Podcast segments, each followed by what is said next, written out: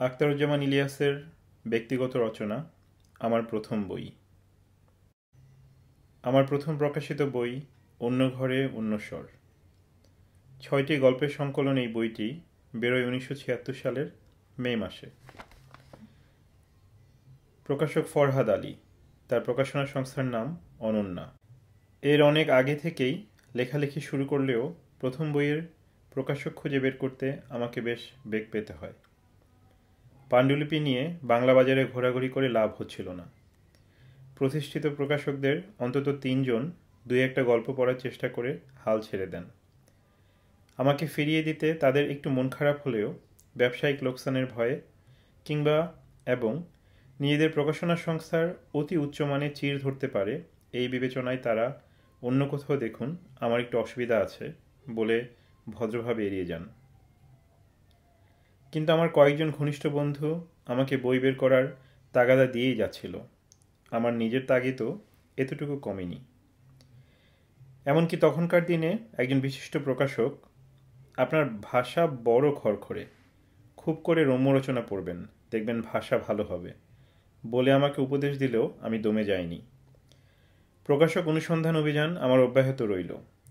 তো এর মধ্যে আমার বন্ধু ফিরোজ হোসেন ওর এক তরুণ আত্মীয় প্রকাশনার ব্যবসায় নামবে শুনে তাকে গিয়ে ধরল।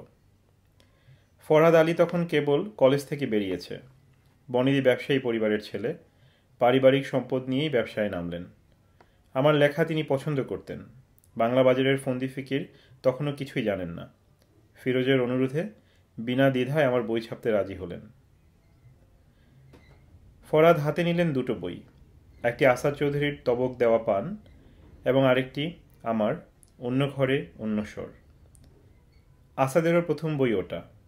সত্তরের দশকে কবিতার বই বেশ চলত। তাছাড়া আসাদের তখন নাম ডাকও একটু হয়েছিল। তবু দুজন লেখকের প্রথম বই প্রকাশ করার দায়িত্ব নিয়ে ফরহাদ কম ঝুঁকি নেননি। ফেরারি ছাড়া আমার বইয়ের সবগুলো গল্প তখন কোনো না কোনো পত্রিকায় বেরিয়েছে। নিরুদ্দেশ যাত্রা ছাপা হয়েছিল কণ্ঠস্বর পত্রিকায়।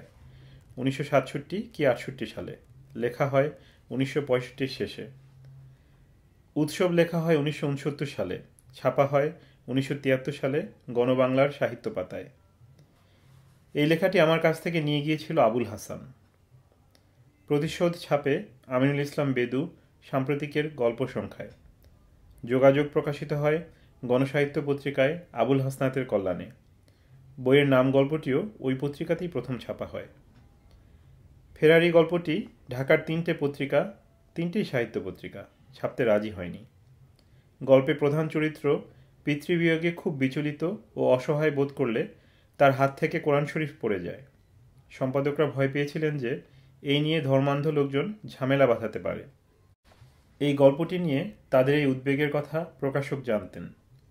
কিন্তু প্রথম যৌবনের দাপটে এবং ফিরোজের প্ররোচনায় বইতে গল্পটি ঢোকাতে তিনি আপত্তি করলেন না। রবীন্দ্রনাথের নিরুদ্দেশ যাত্রা আমার খুব প্রিয় কবিতা। প্রথম ইচ্ছা ছিল প্রথম গল্পের মতো বইটির নাম দেব নিরুদ্দেশ যাত্রা। শেষ গল্পটি লেখার পর এই পরিকল্পনা বাদ দিই। ট্রুম্যান কেপটের একটি উপন্যাসের নাম আমার অন্য ঘরে অন্যস্বর গল্পের নামকরণে প্রভাবিত করেছিল।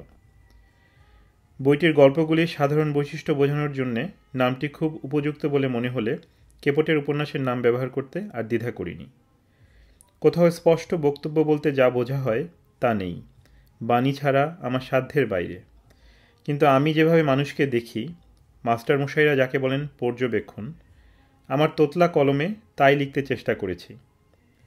সমাজের ভেতরে থেকে এবং পারিবারিক সম্পর্কগুলি বজায় রেখেও মানুষ কেবলই বিচ্ছিন্ন হয়ে পড়ে। তার এলাকা ঢুকে পড়ে একটি বাড়ির ভেতর। বাড়ি গুটিছুটি মেরে ঠাঁই নেয় ঘরে। ঘর পরিণত হয় কামরাতে এবং ওই কামরাও শেষ পর্যন্ত সংকুচিত হতে হতে রূপ নেয় কোচকানো শরীরে। সবাই এবং আর সবাই তার কাছে অপরিচিত এবং অস্বস্তিকর। তার দিকে কেউ হাত বাড়ায় না। তার চেয়েও বড় কথা, কারও হাতে তার আস্থা নেই। সব গল্পেই কোনো না কোনোভাবে এই ব্যাপারটি দেখানো হয়েছে। যে কোনো স্তরের এবং যে কোনো শ্রেণির মানুষের মধ্যে এই বিচ্ছিন্নতার সংকট দেখা যায়। এতে লেখকের ইতিবাচক দৃষ্টিভঙ্গির পরিচয় মেলে না। কিন্তু তখন এটাই আমার চোখে পড়েছে এবং এটা আমার কাছে ভালো লাগেনি। বিচ্ছিন্নতাকে নিঃসঙ্গতার বেদনা বলে গৌরব দেওয়া একটি অসহ্য প্যানপ্যানানি প্রবণতা। অসুস্থ লোককে রোগী বলে ঠাহর করাই সমীচীন। তার রুগ্ন ও পাণ্ডুর গালে চুমু খাওয়ার মানে হয় না। দেখতে দেখতে মানুষকে চেনা হয়। লিখতে লিখতেও তার সঙ্গে পরিচয়টা গাঢ় হতে থাকে। রোগ নিয়েই তো আর মানুষ জন্ম নেয় না। বীজাণুর ডিপোটা কোথায়, তারও খোঁজ নেওয়াটা লেখকের কাজ। লেখক সমাধান দিতে পারে না। কিন্তু রুগ্ন মানুষের সুস্থ হওয়ার কাঙ্গাল স্বাদটা দেখতে পারলেও তার বাজবার সম্ভাবনা লেখকের চোখে পড়বে। গল্পগুলো লেখার সময় কিন্তু এই কথাগুলো এভাবে গুছিয়ে ভাবিনি। কিন্তু বইয়ের প্রুফ দেখতে দেখতে এই ভাবনা কাটার মতো বিধতে শুরু করল। বইটি ছাপা হওয়ার কথা ভাবতে আজ ষোলো বছর পরেও আমার দারুণ ভালো লাগে। ফরহাদ ছোট্ট একটি ঘর নিয়েছিলেন বাংলা বাজারে প্যারিদাস রোডে। আমার বই ছাপা হচ্ছিল কয়েকটি বাড়ি পর আটান্ন নম্বর প্যারিদাস রোডে শৈলী প্রেসে। প্রেসের ম্যানেজার ছিলেন আসাবুদ্দিন আহমদ। মোটাসোটা ও হাসি খুশি মানুষ। বাংলা বাজারে তিনি সবার মামু। প্রেসের কাজে হেঁটে কিংবা রিক্সায় তিনি সবসময় এদিক ওদিক ঘুরে বেড়াচ্ছেন। কোথাও স্থির হয়ে অনেকক্ষণ বসে থাকতে তাকে কখনো দেখিনি। দেখা হলেই রিক্সা থামিয়ে হাসতে হাসতে দুটো কথা বলে নিতেন। আর হাঁটতে থাকলে হাত ধরে নিয়ে বসাতেন ক্যাফে কর্নার কিংবা চৌরঙ্গি কিংবা পানীয়মে খেতে ভালোবাসতেন। ক্যাফে কর্নারে হলে কাটলেট, চৌরঙ্গিতে হলে ভেজিটেবল চপ এবং পানীয়মে হলে বাটার টোস্ট আর চা খেতে খেতে যতক্ষণ এবং যতটা কথা বলা যায় সেরে নিয়ে ফের শুরু করতেন তার পদযাত্রা। সন্ধ্যাবেলা ফরহাদের ওই ঘরে ঢুকে প্রুফের কাগজ নিয়ে অথবা প্রুফের কাগজ ছো মেরে তুলে নিয়ে চলে যেতেন কোথায়? বইটার প্রুফ আমি বেশিরভাগ দেখেছি ওই ঘরেই, অনন্যার অফিসে বসে। তখন সন্ধ্যার অনেক আগেই ছুটে যেতাম বাংলা বাজার। রোজই আসতো আমার বেশ কয়েকজন বন্ধু। এদের মধ্যে ছিল মাহবুল আলম মাজহারুল ইসলাম, কায়েস আহমদ আর ফিরোজ হোসেন। আর আসতো আমার ছাত্র হেলাল। প্রুফ দেখতে দেখতে চা সিগারেটের সঙ্গে চলতো তুমুল আড্ডা। বরং বলি, চা সিগারেট ও আড্ডার ফাঁকে ফাঁকে চলতো প্রুফ দেখা। এই কম্মটি করার কথা আমার একার, কিন্তু আগ বাড়িয়ে হাত লাগাতো সবাই মিলে। তখন আমি জগন্নাথ কলেজে চাকরি করি। দুপুরবেলা কয়েকদিন আমার সঙ্গে এসেছিলেন শওকত আলী। সন্ধ্যাবেলার আড্ডায় বসার সময় তার ছিল না। তাছাড়া ভেতরে ভেতরে লাজুক মানুষ। চট করে আড্ডায় মিশে যাওয়া তার স্বভাবে নেই। কিন্তু আমার বই বেরোচ্ছে বলে শওকত ভাই মহা খুশি। প্রুফ দেখার এই মহাযজ্ঞে তিনিও সামিল হয়েছিলেন। একদিন এসে অন্তর্ভুক্ত বানানটা ঠিক করে দিলেন। এর আগে পর্যন্ত বানানটা আমি ভুল লিখতাম। কিন্তু এই কাজ আমাদের জমত সন্ধ্যার পর। বিপ্লব ও বুড়ো ভাই, ভালো নাম মুশারফ রসুল। শাখারিপুট্টির আড্ডায় আমাকে নিয়ে যাওয়ার জন্য এখানে হাজির। বইয়ের মুদ্রণের মান উন্নয়নে এরও অবদান রাখতে শুরু করলে বাজার যেতে অনেক রাত হতে লাগল এবং বাড়ি ফিরতে লাগলেন রাত প্রায় কাবার করে দিয়ে। ফলে মধ্যরাতে র্যাঙ্কিন স্ট্রিটের শুরু থেকে যেসব কুকুর মৃদু ঘেউ ঘেউ করে তাদের রিসিভ করত, তারা ক্লান্ত হয়ে ফিরে গেল। এবং তাদের জায়গায় বুড়ো ভাইদের ফলো করতে শুরু করল বৈরি মনোভাবাপন্ন অন্য কুকুরের গ্রুপ তাদের বিকট ঘেউ ঘেউতে টিপু সুলতান রোড ভজরি সাহা স্ট্রিট এবং ওদিকে র্যানকিন স্ট্রিট ও গোটা ওয়ারি এলাকা মুখরিত হয়ে উঠত। এইভাবে আমার বইয়ের আসন্ন প্রকাশবার্তা ঘোষিত হলো। বাংলা বাজারের তোতন ছিলেন এককালের সেরা বডি বিল্ডার কোন বছর যেন মিস্টার ইস্ট পাকিস্তান হয়েছিলেন। ছাপা শেষ হওয়ার অনেক আগে থেকেই বইটির শক্ত সমর্থ বাধাই নিশ্চিত করবার জন্যে তিনি নানা রকম পরামর্শ দিতে শুরু করলেন। প্রকাশক নতুন, আমারও প্রথম বই। সাহায্য করতে উদ্গ্রীব, আমার বন্ধুদের আনারিপনা আমার চেয়ে কোনো অংশে কম নয়। সমবেত প্রুফ দেখার ঠেলায় প্রেস নাভিশ্বাস ফেলতে লাগল। প্রতি প্রুফে আমি কিছু কিছু বদলাই। পরিবর্তিত শব্দ পরবর্তী প্রুফে ভুল হয়ে আসে। সবাই মিলে সেসব ঠিক করে। দিনের বেলা গেলে কয়েক পা হেঁটে আমাদের প্রেসে যেতে হয়। অন্ধকার ও স্যাঁতস্যাঁতে সেই মস্ত ঘরে বসে কম্পোজিটাররা আমার ওপর এবং পরে আমাদের ওপর বিরক্ত হয়ে উঠলেন। আমাদের মামু তাদের সামলে রেখেছিলেন, নইলে এই বই তারা কবেই ছুঁড়ে ফেলতেন? তাদের অবিসংবাদিত নেতা ছিলেন এক বুড়ো ভদ্রলোক। গালে তার কয়েকদিনের শেভ না করা খোঁচা খোঁচা দাড়ি। রাগী মানুষ বলে সেগুলোকে কাটা বলে ভুল হয়। এর ওপর এককালে বহুদিন কাজ করেছেন ঢাকার বনিদি প্রেস, নবাবপুরের নারায়ণ প্রেসে।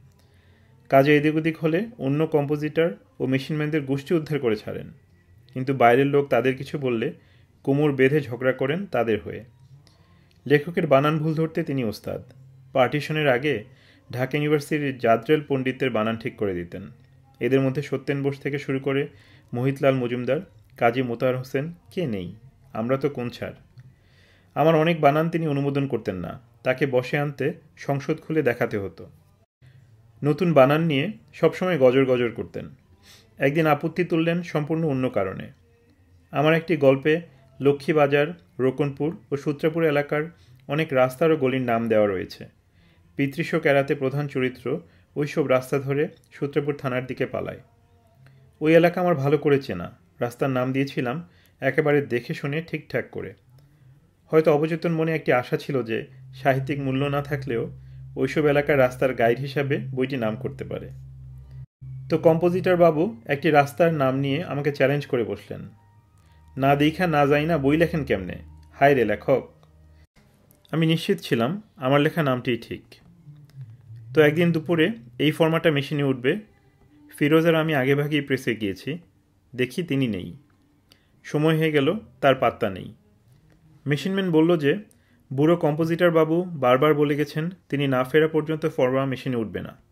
আমরা অপেক্ষা করি, তিনি আর ফেরেন না। প্রেসের মালিক পর্যন্ত কি কাজে, তাকে খুঁজতে এসে না পেয়ে বিরক্ত হলেন।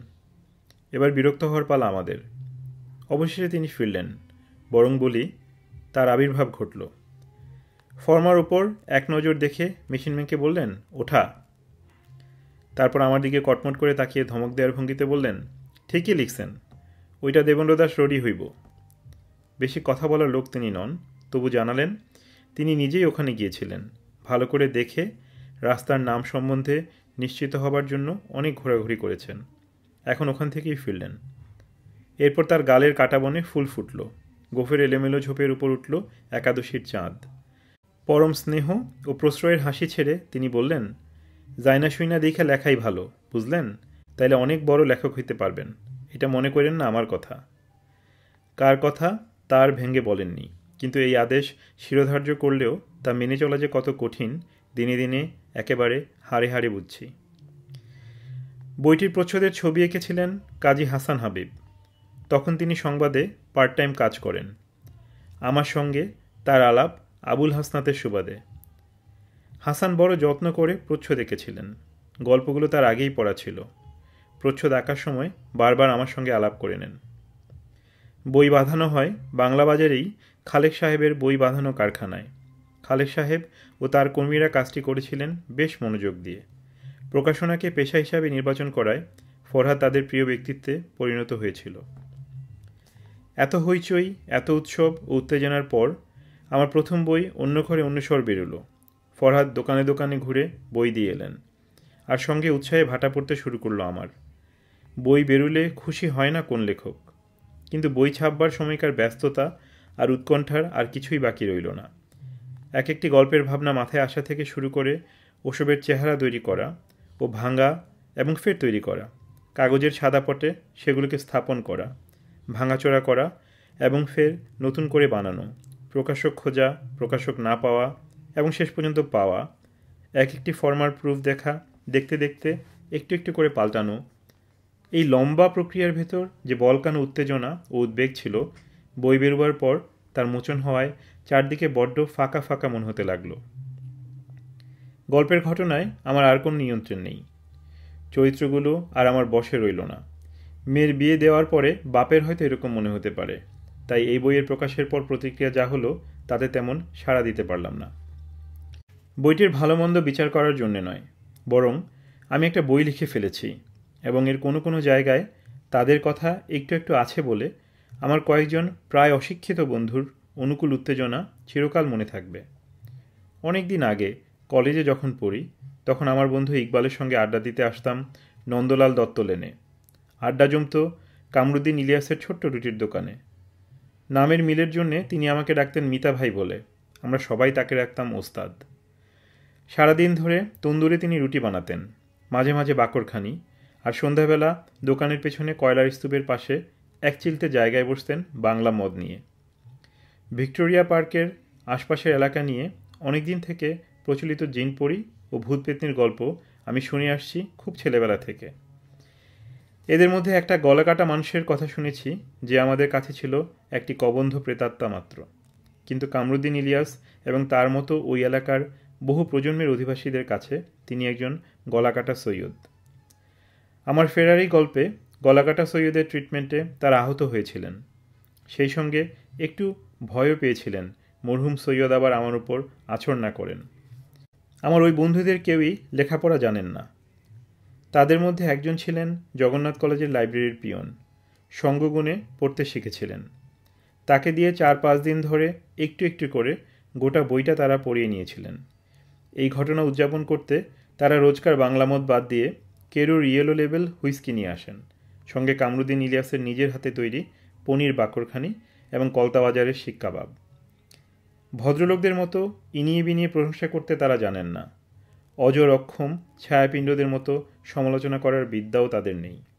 ওইসব খেতে খেতে এবং চুমুক দিতে দিতে নানা রকম স্ল্যাং ব্যবহার করে আমাকে নিয়ে তাদের খুশি হওয়ার কথা, গল্প পড়ে অভিভূত হওয়া এবং আহত হওয়ার কথা এবং আমাকে নিয়ে তাদের ভয় ও উদ্বেগের কথা জানালেন। পুরনো ঢাকার অজস্র মিথ ও গল্প তারা যে আমাকে কত শুনিয়েছেন তার ইয়ত্তা নেই। বারবার করে বলেছিলেন, নান্নু হেকিমের গল্পটা যেন আমি লিখি, কিন্তু একটু তাজিম করে লেখা চাই।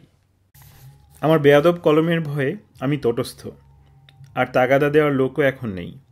কামরুদ্দিন ইলিয়াস মারা গেছেন প্রায় দশ বছর হলো। আর সবাই কি করে টাকা পয়সা বানিয়ে নতুন শহরে চলে গেছেন? তাদের সঙ্গেও দেখা হয় না। দেখা হলেও হয়তো সিঙ্গাপুর, হংকংয়ের কথাই বলবেন। তবে অন্তত কামরুদ্দিন ইলিয়াসের কাছে নান্নু হিকিমের গল্প লেখার জন্যে দায়বদ্ধ হয়ে আছি। সাহিত্যিক প্রয়াস হিসেবে বইটার মেলা আলোচনা হয়েছে। প্রথম আলোচনাটি করেছিলেন আমাদের বিশিষ্ট লেখক সৈয়দ শামসুল হক। তার সঙ্গে তখন আমার পরিচয় হয়নি। টেলিভিশনে একটি অনুষ্ঠানে তিনি অন্য ঘরে অন্য স্বরের উপর আলোচনা করেন। অনুষ্ঠানটি আমি দেখিনি, কিন্তু অনেকের কাছে শুনেছি যে নতুন ও অপরিচিত লেখককে তিনি অকুণ্ঠিত প্রশংসা করেন এবং সবাইকে বইটি তাদের সংগ্রহে রাখতে অনুরোধ জানান। শুনে আমার খুব ভালো লাগে, কিন্তু টেলিভিশনের শ্রোতারা ওই অনুরোধে সাড়া দিয়েছিলেন বলে মনে হয় না, বইটির বিক্রি এতটুকু বাড়েনি। বই প্রকাশের কয়েক মাসের মধ্যেই দীর্ঘ প্রবন্ধ লেখেন কথা সাহিত্যিক হাসান আজিজুল হক। রাজশাহীর একটি লিটল ম্যাগাজিন বৃত্তায়নে আখতারুজ্জামান ইলিয়াসের বিষবৃক্ষ নামে এই লেখাটি প্রথম বেরোয়। হাসান আজিজুল হকের সব মত আমার পক্ষে মেনে নেওয়া মুশকিল, কিন্তু বইটিকে খুব গুরুত্ব দেওয়ায় আমি পুরস্কৃত বোধ করেছিলাম। আল মাহমুদ পান করি রক্ত উৎসর্গ করেন মাহমুদুল হক ও আমাকে। বই বেরোবার আগেই আমার গল্পগুলো পড়ে তার ভালো লাগে। আব্দুল মান্নান সৈয়দের একটি উপন্যাসে বইটির উল্লেখ দেখে এর প্রতি তার প্রশ্রয় টের পাই। সুকান্ত চট্টোপাধ্যায় সে সময় খুব ভালো লিখতেন। বইটি নিয়ে সংবাদের সাহিত্য পাতায় তিনি লিখেছিলেন। মুন্তাসির মামুন লিখেছিলেন বিচিত্রা পত্রিকায়। কথা সাহিত্যিক আবুল হাসানাত আলোচনা করেন সমকালে। দৈনিক বাংলায় আলোচনা করতে গিয়ে আমার লেখার দুর্বল দিক নিপুণভাবে তুলে ধরেছিলেন মাঝারুল ইসলাম। মাহবুল আলম গণসাহিত্য পত্রিকায় একটি প্রবন্ধে বলেছিলেন যে, মানুষের ক্ষয়ের কথা বললেও বইটি ট্রাজেডি হতে পারেনি। এগুলোকে বড়জোর এলেজি বলা চলে। ট্র্যাজেডি লিখব কাকে নিয়ে? কোনো ভাঙাচোরা ব্যক্তি কি ট্র্যাজেডির নায়ক হতে পারে? নায়ক কোথায়? নায়ক হতে হলে মানুষ হতে হয়। এখন ব্যক্তি ছাড়া আর আছে কি? ব্যক্তি আবার ব্যক্তি সর্বস্বতা ছাড়া আর কোন বৈশিষ্ট্যের অধিকারী? নায়ক হওয়ার যোগ্যতা এখন কেবল থাকতে পারে কোনো জনগোষ্ঠীর। জনগোষ্ঠীকে আমূল স্পর্শ করার জন্য হাতড়ে বেড়াচ্ছি। আঙ্গুল ব্যথা হয়ে গেল, এখন পর্যন্ত ধরতে পারিনি। কেউ কেউ কয়েকটি গল্পে ব্যবহৃত ঢাকাইয়া স্ল্যাং নিয়ে আপত্তি তুলেছিলেন। কিন্তু কথাবার্তায় অবিরাম এসব স্ল্যাং ব্যবহার করেন, এগুলো তাদের কাছে প্রকাশের অপরিহার্য মাধ্যম। এসব কিছু কিন্তু শুধু গালাগালি নয়, রাগ, বিরক্তি, ক্ষোভ, গ্লানি, এমনকি ভালোবাসা ও স্নেহ প্রকাশের উপায়। ভদ্রলোকদের কি করে বোঝাবো যে ঢাকার আদিবাসীদের স্পর্শকাতরতা কয়েক প্রজন্মের নগরবাসের ফলে সরাসরি প্রকাশে বাধা পায়? নিজের কথা সরাসরি প্রকাশ এদের কাছে স্যাঁতস্যাঁতে আদিক্ষেতা বলে বিবেচিত হয়। নিজের তীক্ষ্ণ অনুভূতিটিও জানাতে হলে দুটো স্ল্যাং বলে আবেগের তরলতাটি ঘুচিয়ে নেন এরা। এটা কেন হয়েছে? এর কারণ কি? এ নিয়ে সমাজতাত্ত্বিক আলোচনা হতে পারে। কিন্তু এদের প্রকাশের এই অনবদ্য ও খাঁটি ভঙ্গিটি ছাড়া সাহিত্যে এদের নিয়ে কথা বলা আমার সাধ্যের বাইরে। বাংলাদেশ লেখক শিবির উনিশশো সাতাত্তর সালে হুমায়ুন কবির সাহিত্য পুরস্কার প্রদান করে। এইসব পুরস্কার, আলোচনা, প্রশংসা, নিন্দা সবই আমাকে নাড়া দেয়। ভালো লাগে। বিরূপ কথাবার্তা শুনে মন খারাপ করি। কিন্তু এইসব খুশি আর সুখ, দুঃখ আর গ্লানি কি আর ওইসব গল্প লেখার সময়কার উত্তেজনা আর উদ্বেগ আর উৎকণ্ঠার কাছাকাছি যেতে পারে?